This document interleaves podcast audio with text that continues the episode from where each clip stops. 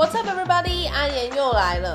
之前呢，就是跟大家讲了一些有关于打新的名词。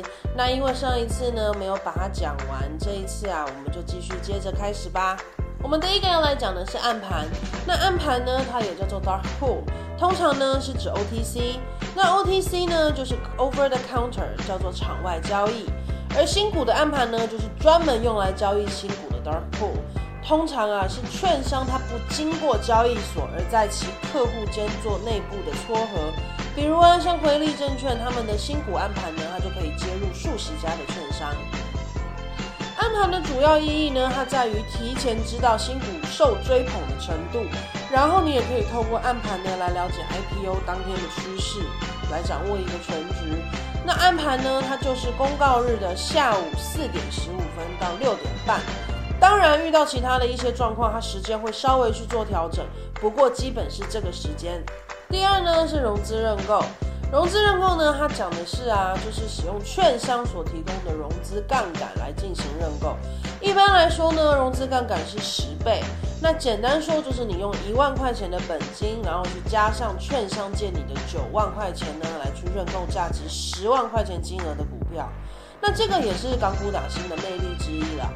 按历史经验来说的话呢，如果你适度的使用呢，其实它是可以提高绝对收益哦。第三个呢是冻结资金，那通过港股账户来打新呢，认购资金呢，它将会在认购截止日当天的下午四点开始被冻结。如果你中签的话呢，它就会把这笔钱扣除；那如果你认购失败的话呢，这个资金就会被退回。那它的冻结天数呢，差不多是八到十五天左右。融资它就是会产生这个八到十五天里面的利息，那当然冻结天数呢，它是以港交所的公告为主。再来就是修改以及撤销新股的申购，与 A 股打新不同的是呢，港股打新啊，它在新股申购截止期之前呢，你都是可以做修改或是撤销的，而且啊，这并不收取任何费用哦。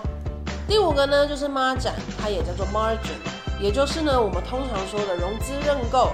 孖展的资料呢，也就是当前主流券商啊，它在新股认购期间公布的使用融资认购新股的金额。那孖展的资料呢，主要是用于预测新股的公开超购倍数。但是啊，由于公布孖展的资料也就只有七八家的券商，而且剩余的几百家的券商呢，它是不公布融资资料的。尤其是银行系的券商，像汇丰啊、招银啊，还有交银等等，再加上啊，使用现金认购的资金呢，也是不统计在里面的哟。所以啊，妈展的资料只能用于定性，它不能用于定量。其实呢，打新啊，它不外乎就是要了解这些常用的基本词汇，了解了以后呢，你自然呢就不会觉得复杂或是听不懂头好痛喽。那以上呢就是阿言今天要跟大家分享的内容啦，它总共呢是分上下两集，希望呢还不懂的朋友呢有学到这一次的内容哦。喜欢的朋友呢你就不要客气的给我加铃铛、加脸书、加微信、点赞、加关注哦。那我们下次再见啦，拜拜。